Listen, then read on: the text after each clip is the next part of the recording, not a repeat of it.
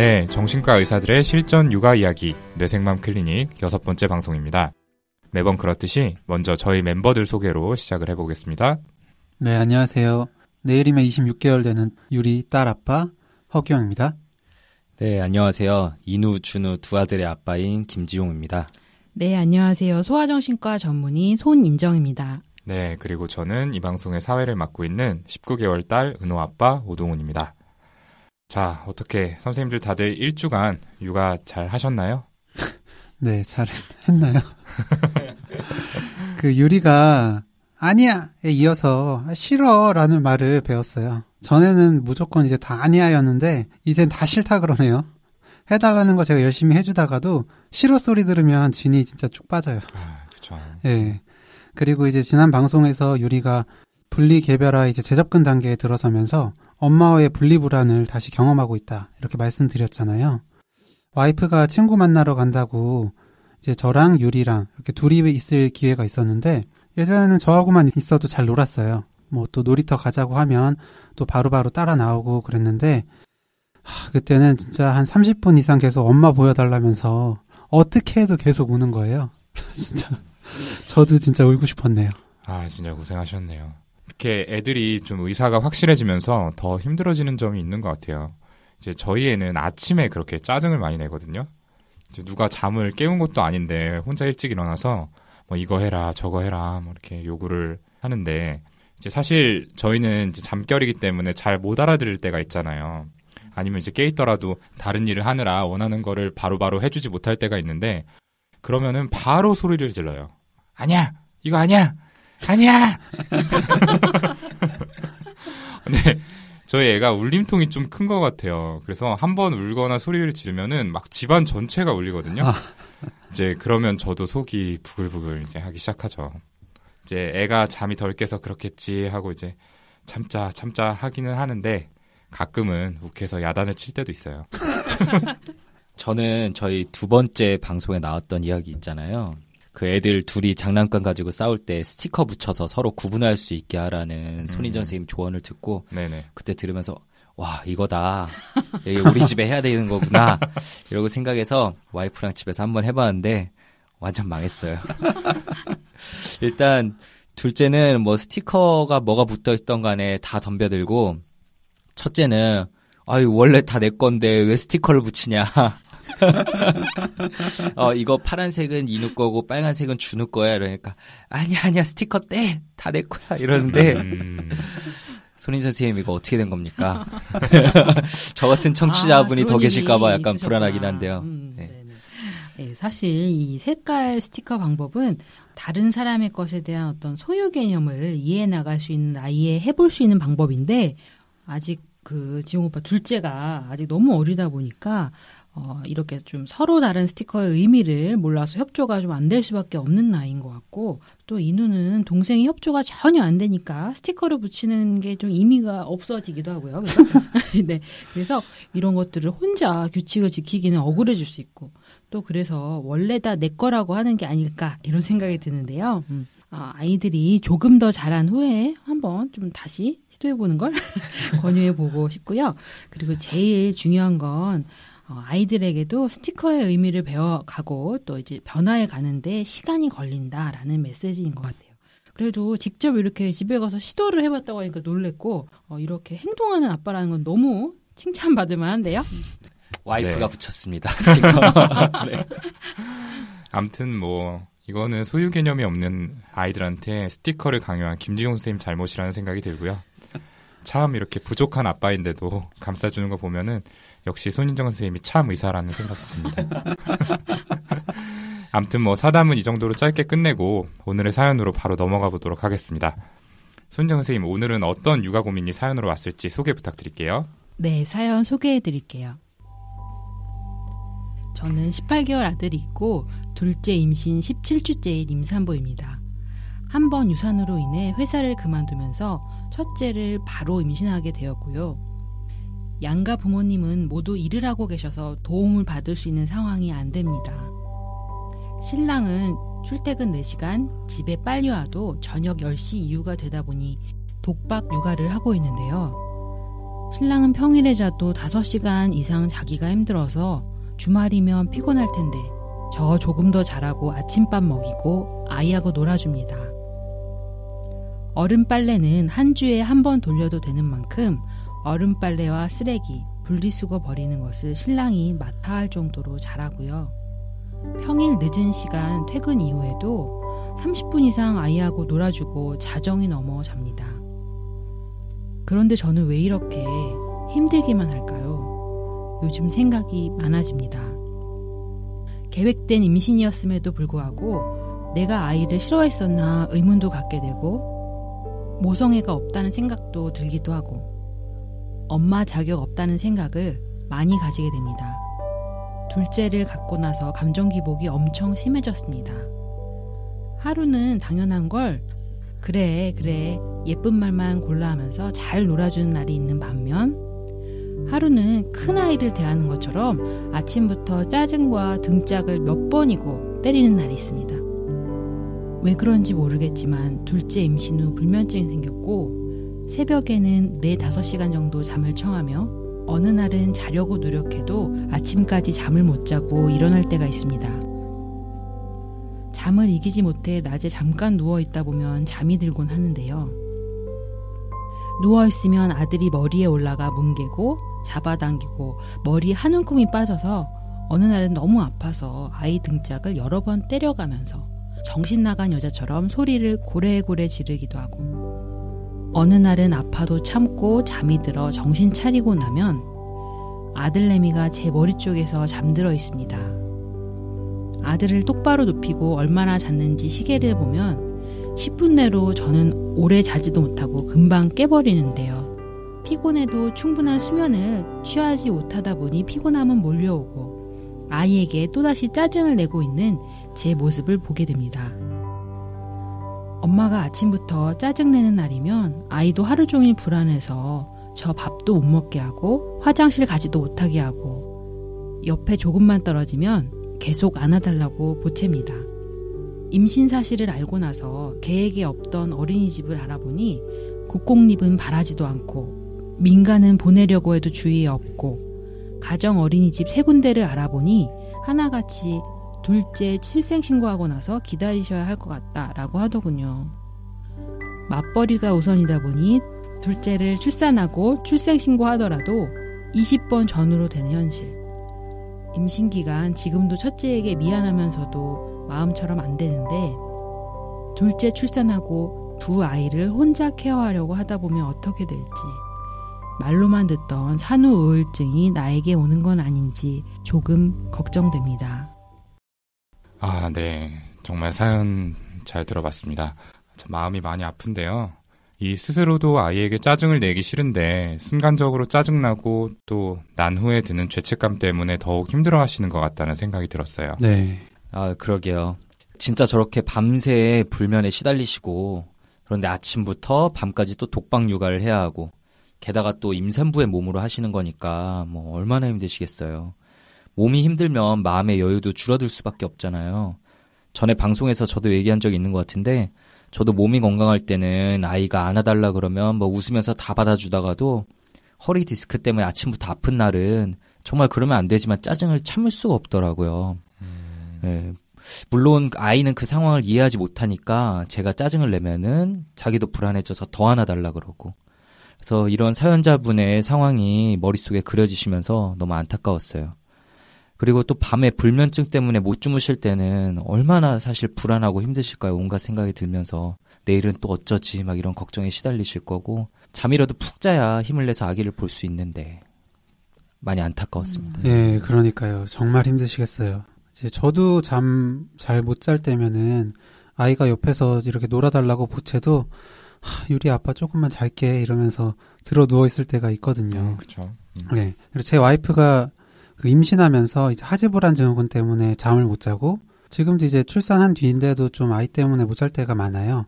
그래서 밤기가 어두운 저와는 좀 달라서 아이가 조금만 소리를 내도 깨는데 그러다 보니까 너무 피곤하고 힘들어서 결국 일도 좀 줄였거든요. 저희는 아이가 하나인데도 이렇게 힘든데 지금 이제 임신하신 상태에서 이제 아이 키우는 게 정말 힘드실 것 같고 그렇죠. 좀 남일 같지 않게 좀 느껴졌습니다. 음. 네, 힘에 부치시면 고래고래 소리를 지르고 또 때리고 후회하고 우울해지고 이런 악순환이 반복되네요. 사연 속의 어머니가 너무 안타깝다는 그런 마음이 들어요. 음, 네. 지금 다들 말씀해 주신 것처럼 이 사연자분은 힘드실 수밖에 없는 상황이죠. 사연 내용들을 간추려 보면 독방 육아에다가 밤 10시는 돼야 오시는 남편, 그리고 12시는 돼야 잠드는 아기, 둘째 임신 후 발생한 감정 기복과 불면증까지 있잖아요. 이 중 하나만 있어도 힘들 것 같은데 이것들이 동시에 있는 상황이 힘들지 않다면 그게 더 이상할 것 같아요. 그런데 저희가 그동안은 아이들의 문제에 대해서만 이야기를 나눴었는데 이번에는 좀 다르죠. 일단은 사연자분께서 어떤 상태이신 건지 어떤 문제를 가지고 계신 건지에 대해서 이야기를 해보면 좋을 것 같아요. 네, 저는 육아 경험은 없지만 지금 동훈이가 쭉 얘기한 상황들을 머릿속으로 상상만 해봐도 정말 힘들 것 같아요. 사실 저희 진료 볼 때면 불면증 하나만으로 찾아오시는 분도 너무너무 힘들어 음, 하시잖아요. 네, 네. 음, 네, 잠이라도 푹 주무셔야 기분을 회복하고 또 아침에 상쾌하게 일어나서 육아를 시작하실 수 있으실 텐데 참 걱정이네요. 얼마나 피곤하시면 첫째가 머리에 올라가 잡아당기고 하는데도 모르고 주무시겠나 이런 생각이 들고요. 음. 사연자 분처럼 지내면 금세 번아웃이 될 것 같다는 이런 걱정도 좀 되네요. 네, 그렇죠. 저도 사연 들으면서 아, 이분 번아웃 증후군은 아니실까 하는 생각이 들기도 했는데요. 이제 뭐 신체적, 정신적 스트레스가 계속 쌓여서 무기력증이나 심한 불안, 자기 혐오, 분노, 의욕 상실 등의 이런 증상들이 몰려오는 걸 말하는데요. 특징적으로 수면이 질이 나빠지고 성격이 변한 것처럼 짜증이 늘어나기도 하죠. 근데 이렇게 짜증이 많이 나고 무기력하고 잠도 잘 못 자는 것들이 사실 우울증의 증상들일 가능성도 있어요. 어, 특히 이제 저희가 사연에서 소개해드리진 못했지만 굉장히 좀 부정적 사고도 이제 써주셨었거든요. 그런 것들을 보면 또 우울증일 가능성이 높다 이런 생각들도 좀 했었고요. 실제로 90% 정도는 번아웃 증후군과 우울증의 진단이 겹친다고도 하고요. 그 두 가지를 구분하는 중요한 차이가 번아웃 증후군은 어쨌든 증상을 일으킨 원인이 뚜렷하게 있다는 거고 이 부분이 해결되면 증상도 나아질 수 있다는 의미이긴 한데요. 근데 이분 같은 경우에 그 원인이라는 육아가 중단될 수가 없는 거잖아요. 그리고 또 점차 만삭이 되면서 더 힘들어질 테니까 앞날이 깜깜하게만 느껴져서 더 힘드실 것 같습니다. 음, 그러니까요. 진짜 어린이집이라도 가면은 문제 많은 부분이 해결될 것 같다는 생각이 드는데 아 그것도 쉽지가 않으니까 제가 이제 직장을 쉬면서 육아만 한 기간이 있었는데 진짜 농담이 아니고 직장이 그립더라고요. 네. 정말로. 휴일만 돼도 그런데요. 네. 음. 퇴근한 후에 짧게 아이 볼 때도 힘들다고는 느꼈는데 어, 정말 쉬는 시간 없이 쭉 아이를 보니까 완전히 다른 개념이에요. 어, 저도 이 사연자분의 번아웃된 상태 그리고 여러 부정적인 생각까지 떠오르는 모습들에서 우울증에 걸리신 게 아닌가 생각이 들었어요. 이분이 이제 사연 막판에 산후 우울증에 걸리면 어떻게 될까 이런 걱정을 하셨다고 하는데 지금 상태도 정말 우울증일 수 있겠다. 흔히들 우울증이라고 생각하면은 굉장히 우울한 감정만 생각을 하시는데 기분이 꼭 우울한 것뿐만 아니라 짜증이 많이 늘어나는 음. 형태의 우울증도 있거든요. 네, 많죠. 네. 네. 그리고 또한 사연자분께서 둘째를 가지신 후에 감정 기복과 불면이 시작되었다고 하셨잖아요. 임신을 하게 되면은 이 체내의 호르몬 체계에 급격한 변화가 생기게 되고 그런 변화들에다가 스트레스까지 겹쳐지면 기존의 우울증에 걸린 적이 없던 분들에게서도 임신 중 우울증이 발생할 수가 있어요. 네, 맞아요. 이게 저희가 직접 면담하면서 질문을 드릴 수 있는 게 아니고 사연글에 의지해서 추측을 하는 것이다 보니까 확실하게 진단을 내릴 수는 없지만 저도 김종훈 선생님 말씀하신 것처럼 임신 중 우울증의 가능성이 꽤 있다고 봐요. 임신이란 내 몸 안에 생명체가 하나 더 자라고 있는 거니까 당연히 그 이전과 달리 엄청난 호르몬 변화가 신체에 생기게 되고 이런 것들이 기분에 영향을 줄 수 있죠. 근데 따로 언급을 안 하신 거 보면 아마도 첫째 때는 이런 임신성 우울증이 없으셨던 것 같아서 오로지 이 호르몬의 변화에 의해서만 발생한 거라기보다는 이 힘든 육아 과정에서 받는 스트레스까지 두 가지가 합쳐져서 우울증이 생겼다고 보는 게 맞을 것 같아요. 네. 네, 지금의 이 어머님 상태는 혼자서 이렇게 참고 견디고 헤쳐나갈 수 있는 수준을 많이 넘어섰다고 생각이 되고요.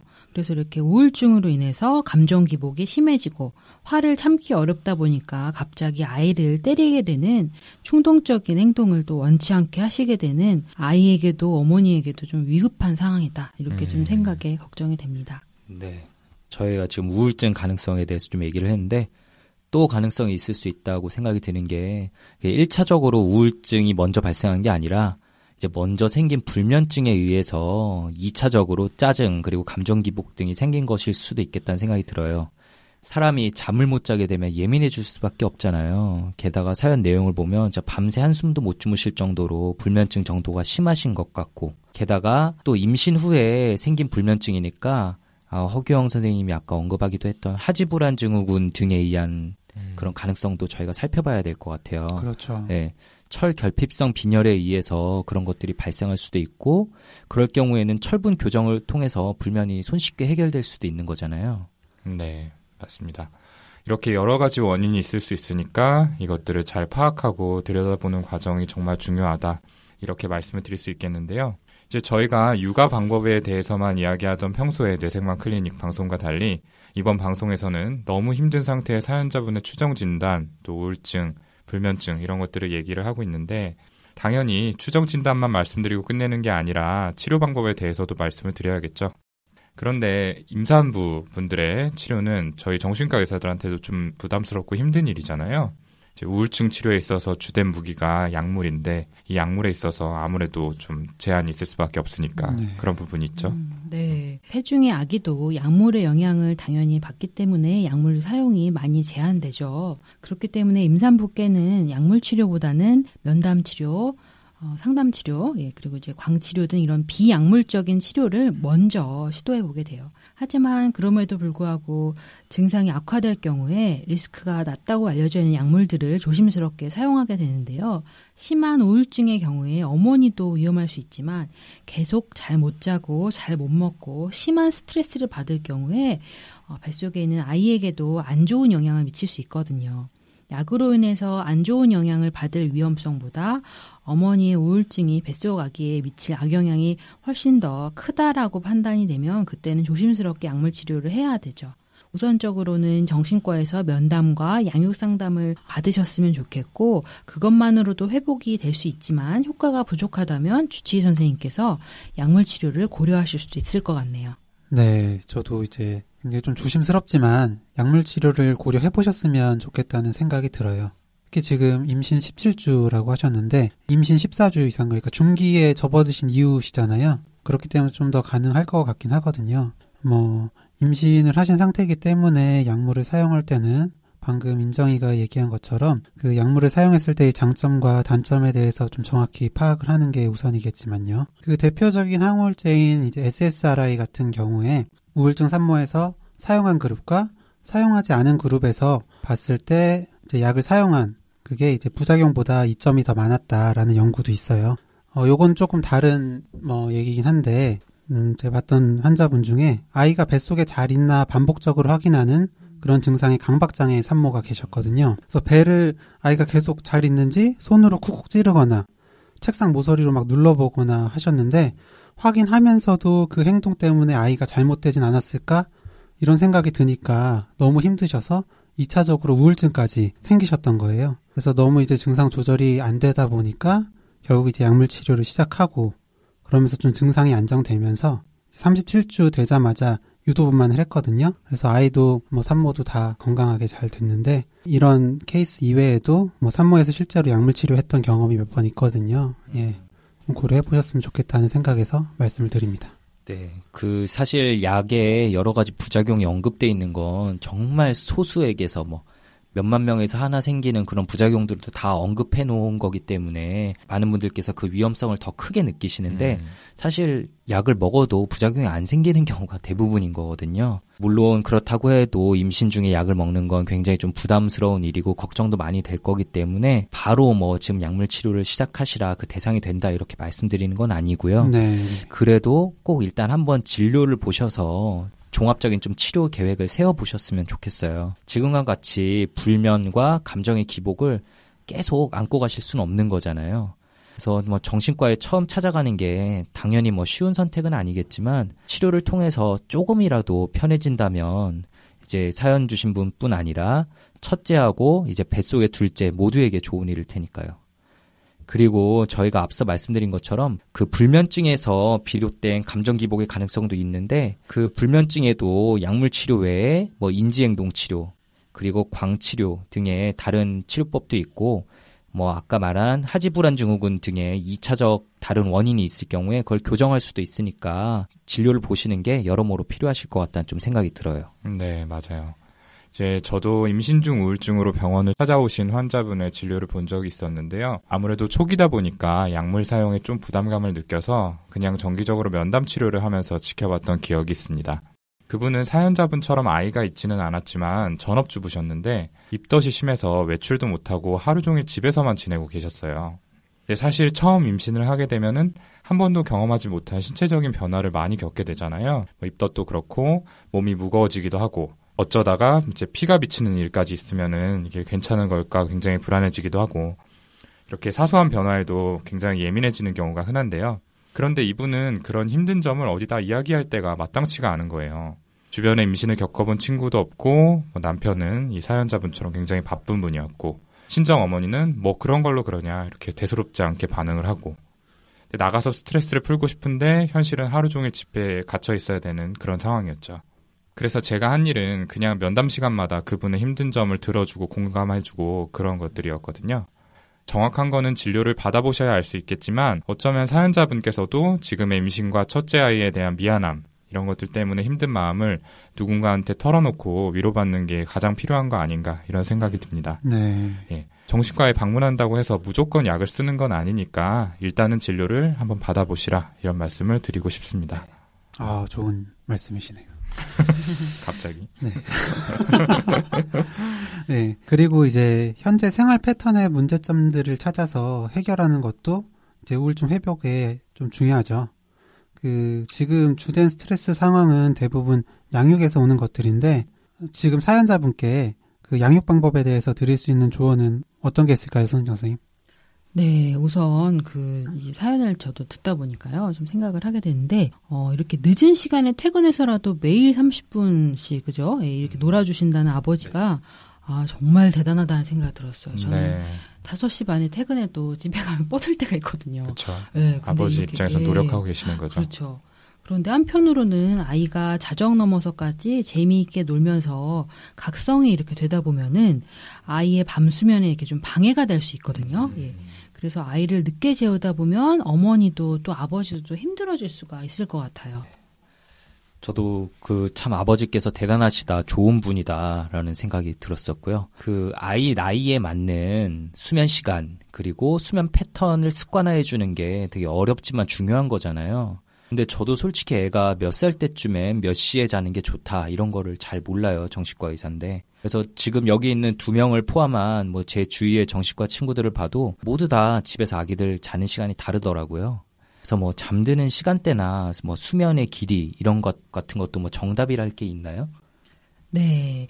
음, 맞는데요. 어, 이제 이런 아이의 체질에 따라서 사실 적당한 수면 시간 차이가 좀 있을 수 있기는 하고요. 음. 어, 어렸을 때부터 잠을 대여섯 시간밖에 안 잤고 어른이 되어서도 네다섯 시간만 자도 쌩쌩한 제가 아주 좀 부러워하는 그런 수면 체질을 가진 분들이 있는가 하면 저처럼 여덟 시간은 자야 피로가 풀리는 체질도 있거든요. 아, 다 그런 게 아니에요? 네. 여기는 다 그런 것 같아요. 여기는 그런 것 같은데. 네. 네.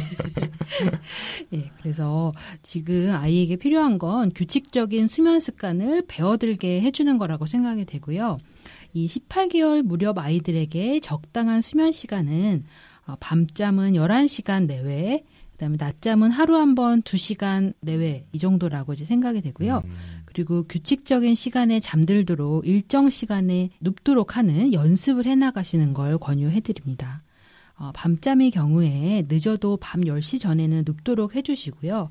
조곤조곤 책을 읽어주신다거나 자장가를 불러주시는 방법을 시도해 보시면 좋겠어요. 반면에 자기 전에 아이와 또랑또랑한 대화를 너무 많이 나누는 거는 예, 뇌의 각성을 불러올 수 있다는 것도 함께 말씀드립니다. 네. 규칙적으로 자는 게 가장 중요하고 개인 차는 있지만 그래도 밤 10시 전에는 자는 게 좋다는 거군요. 저도 막 애가 10시 넘어가는데도 막 쌩쌩해 있고 진짜 각성된 상태로 흥분해 있고 이럴 땐 정말 난감하더라고요. 제 조카가 예전에는 밤만 되면 얼음물을 달라 그러길래 음. 어, 제가 왜 그러지 이러면서 유심히 봤더니 더 놀려고 잠을 깨려고 그러는 거더라고요. 남다르네요. 네. 어우, 제 천재인데, 막 이 생각을 했었는데, 근데 저희 밤에 뭐 내부자들 녹음 준비 때문에 사실 밤 10시, 11시 넘어서 저희가 그룹 콜을 할 때가 있잖아요. 네. 11시 이후에 많이. 네, 그럴 때 보면 저희가 다 애기 재우고 하는 건데, 보면 보통 동훈이네 집에서 아기가 항상 깨어 있더라고요. 증거가 네. 애기 울고 있고 막. 네, 그 증거고, 애기 나이 들어서까지 보존해 두고 싶네요.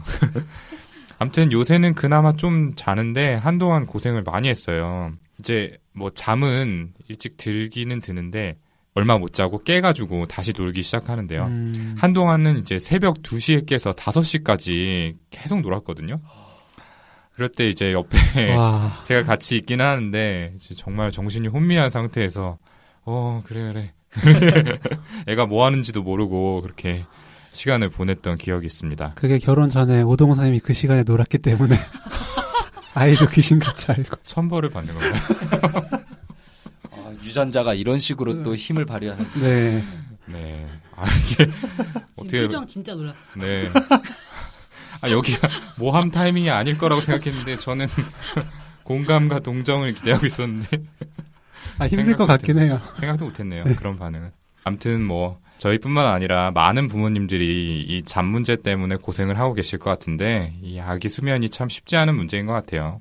그러고 보니까 이번에 저희가 이 육화 방송을 준비를 끝낼 무렵쯤에 이 사연 메일을 통해서 수면 교육에 대해서 여쭤보신 분이 한 분 계셨습니다. 음, 음. 이제 수면에 대한 얘기가 나온 김에 같이 간단하게 좀 답해드리는 게 좋을 것 같은데요. 방송 말미라 사연을 다 소개하기는 힘들고 간단히 내용을 요약해서 좀 소개해드릴게요.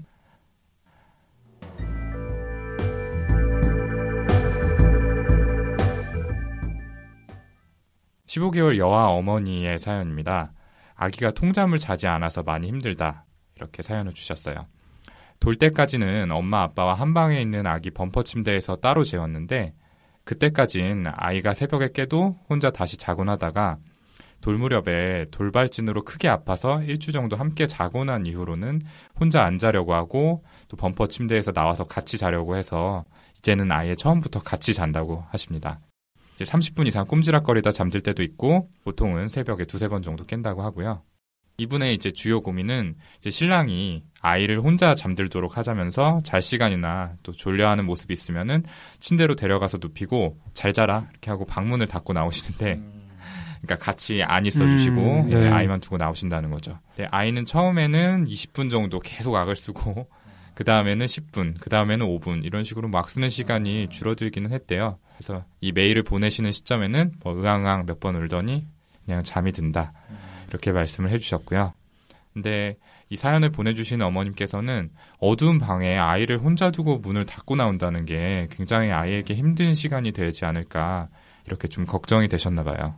그래서 반대를 했고 지금 이제 신랑 말을 따라서 그렇게 하고는 있지만 여전히 찜찜하다. 음. 이렇게 재워도 되는 거냐. 그리고 또 낮잠은 어떻게 해야 되는 거냐. 이런 점들에 대해서 여쭤봐 주셨네요. 자, 이 질문에 대해서 좀 어떻게 답을 드릴 수 있을까요? 음, 답이 될지 모르겠지만 일단 저희 아이랑 좀 비슷한 부분이 많다 이런 생각이 들었고요. 지난 방송에서도 말씀을 드렸었는데 유리도 돌 때까지는 저희랑 같이 자다가 이후로는 다른 방에서 재웠어요. 잘 때도 잘 자 인사하고 모빌 음악 틀어주면 혼자서도 잘 잤었는데 어, 여기 사연자분 애기처럼 한 번 감기로 이제 고열이 났던 영향인지 아니면 이제 분리 개별화 제적군 단계라 그런 건지 이젠 혼자 안 자려고 그래요. 음. 그래서 지금은 와이프가 옆에서 잘 때까지 같이 있어 주다가 나오거든요. 음. 새벽에 깨서 저희 방에 오면 시간에 따라서 뭐 좀 일찍 깼으면 아이 방에 다시 눕히고 올 때도 있고 좀 늦게 오면 그냥 같이 잘 때도 있고 뭐 좀 상황에 따라서 좀 다른데요. 혼자 잠들도록 하는 건 가능은 하겠지만은 사실 처음에 20분이나 악을 쓰고 우는 동안 아이가 너무 힘들지 않았을까 네, 사연자분처럼 네, 걱정이 음. 돼요. 이게 적응이 됐던 건지 아니면 사실 내가 뭘 해도 안 된다는 그런 학습된 무기력감인지 모르겠지만 뭐 지금은 좀 나아졌다고 하시니까 다행이긴 하지만요. 네, 정말 수면 문제는 많은 부모님들이 고민하고 계시네요. 아마 남편분께서도 아이를 혼자 자게 둬야겠다고 생각하신 이유와 사정이 있으실 거라고 미뤄 짐작해 보는데요. 지금은 아이가 조금 적응이 된 것 같긴 한데 초반에 혼자 재우신 때에는 15개월밖에 안 된 아이가 힘들긴 했을 것 같아요. 지난 사화에서 말씀드렸던 것처럼 조돌 무렵의 아이들을 억지로 혼자 재우려고 고생하시는 것보다 부모가 옆에서 함께 자면서 안정감을 충분히 가지도록 하시는 것이 더 중요하고요. 같이 자면 잘 자는 아이들은 당분간 같이 재우시는 게 좋다 이렇게 말씀드릴 수 있겠습니다. 음. 예, 그리고 낮잠 부분은 규칙적인 시간에 1시간에서 2시간 정도 자는 습관을 들여주시면 도움이 될 것 같아요. 음. 네, 사실 그 부모님이 옆에 같이 누워 있어도 애가 이제 30분 동안 칭얼거리고 이러니까 힘들 면이 좀 있으셨을 것 같은데 특히 뭐 남편분께서 혼자 재우고 하실 때는 좀 익숙치 않은 상황이니까. 저는 근데 기억에 나는 게 저희 전문의 시험 공부할 때 교과서에 나와 있던 내용이 두 돌 무렵의 아이가 잠드는 데는 30분 정도 평균 시간이 걸린다라는 내용이 있었어요. 음. 네, 그래서 그걸 보면서 아 우리에만 오래 걸리는 게 아니었구나. 평균 30분이거나 음. 이렇게 아. 생각을 하고 나니까 그 다음부터는 애가 좀 칭얼거려도 아 원래 다 이런 거지 이렇게 좀 생각이 들어서 좀 더 편하더라고요. 이 사연 주신 분 아이가 유별난 게 아니다. 원래 다 그런 음. 거다라는 점을 꼭 말씀드리고 싶고요. 어, 뭐, 결국 지금 남편분께서 선택하신 수면 교육 방법 자체가 이게 틀린 건 아니지만 음. 조금 너무 이른 시기에 시작해서 아이가 힘들었을 것 음. 같다는 얘기고요. 저희가 드리고 싶은 거는 어두운 방에 혼자서 남아있는다는 게 어머니가 걱정하신 것처럼 사실 아기에게는 많이 무섭고 힘든 일인 거거든요. 잠드는 것 자체도 아이들은 좀 불안한 일이라 마음의 위안을 찾고자 아마 옆에 있는 엄마 손을 잡고 머리 잡아당기고 등등 이런 행동을 할 때 좀 더 편하게 자잖아요. 네. 예. 아까 규영이가 얘기한 학습된 무기력이란 것처럼 아이가 20분 동안 울다가 이제는 뭐 울어도 소용없구나 이런 걸 알게 돼서 울지 않고 도움을 포기한 게 아닌가 이런 생각이 들었는데 엄마 아빠 사이에 합의가 잘 되어서 두 돌이 지날 때 정도까지는 아이와 같이 자다가 이후에 현재 그 수면 교육 방식을 다시 적용해 보는 게 가장 좋은 해답이 될 것 같다는 생각이 들고요. 낮잠이든 밤잠이든 일관된 방식으로 재우시는 게 필요할 것 같다는 예, 얘기를 드리고 싶습니다. 네, 좋습니다. 이렇게 수면 교육까지 좀 짤막하게 얘기를 해 봤는데요. 아무래도 많은 분들이 관심을 가지고 계시는 주제인 것 같아서 조만간 저희가 방송에서 수면 특집을 마련해서 자세하게 이 부분에 대해서 이야기를 해보려고 계획을 하고 있습니다. 아이 수면으로 고민하는 부모님들 계시다면은 저희한테 사연 보내주시면은 저희가 좀 다뤄보도록 하겠습니다. 그러면 이제 마지막으로 오늘 원래 사연 주신 분께 한 분씩 간단하게 조언 드리면서 마무리하도록 해보죠. 먼저 김지용 선생님부터. 네, 오늘 저희가 이제 뭐 우울증 가능성이 있다. 그리고 본인과 아이들에게 안 좋은 영향을 미칠 수 있다. 이런 설명을 드렸는데 어, 이것 때문에 스스로를 더 자책하시게 되는 건 아닐까 좀 걱정이 되기도 해요. 현재 부정적인 생각이 계속 드시는 상태니까요. 그런데 이게 절대 사연자분께서 뭐 잘못하신 게 아니거든요. 예, 그렇죠. 예, 뭐 예를 들어서 임신성 고혈압, 임신성 당뇨 이런 질병에 걸렸다고 아 이게 나의 잘못이다라며 자책하시는 않잖아요, 보통. 임신으로 인한 내 몸의 호르몬 변화를 마음대로 조절할 수 있는 게 아니니까 너무 자책하지 마시고 회복하는데 최대한 집중을 좀 하시면 좋을 것 같아요. 네. 그 둘째를 계획해서 임신하셨다고 하셨잖아요. 그 정도였다면 정말 첫째를 키우면서 행복하시고 아이를 원체 이제 좋아하셨기 때문에 그렇게 계획하셨다 이렇게 생각이 들거든요. 네, 그만큼 지금 부정적 사고나 자책 등의 증상이 심하신 것 같으니까 꼭 정신건강의학과 내원하셔서 진료를 받아보시는 게 좋겠습니다. 네, 저도 힘내시라고 꼭 말씀드리고 싶어요. 그리고 저희 뇌생맘 클리닉에 이렇게 사연을 보내주시고 오늘 저희와 고민을 함께 하신 것이 지금의 힘든 마음을 견디시기만 할 게 아니라 치유하실 수 있는 계기가 되셨으면 꼭 좋겠습니다. 네. 저는 이 사연자분께서 아이와 분리돼서 조금씩이라도 자신만의 시간을 갖는 게 필요할 거라는 생각이 들어요. 지금 양가 부모님께서 아이를 봐주시기도 어렵고 어린이집도 대기가 긴 상황이다. 이렇게 말씀을 해주셨는데 이 전일제 어린이집이 아니더라도 뭐 아이돌봄 서비스나 시간제 보육 같은 제도가 있거든요. 이 아이돌봄 서비스는 뭐 아마도 어머님이라면 아실 텐데 도우미가 집으로 와서 아이를 봐준다는 장점이 있는 반면에 조금 대기가 길다고 해요. 반면에 시간제 보육은 이제 근처 어린이집에 일정한 금액을 내고 원하는 시간만큼 아이를 맡기는 건데요. 이 맞벌이가 아니신 경우에는 월 40시간까지는 시간당 2,000원에 이용이 가능하다고 합니다. 뭐 이 경우에는 특별히 대기해야 되는 건 아니고 가격도 저렴한 편이니까 한 번씩 아이를 맡기는 거를 좀 고려해 보시면 좋겠어요. 그래서 그 시간 동안에는 혼자서 쇼핑도 하시고 또 카페도 가시고 이렇게 리프레시를 좀 하시는 거죠. 하다못해 뭐 집에서 좀 편안하게 잠을 잘 수도 있고요.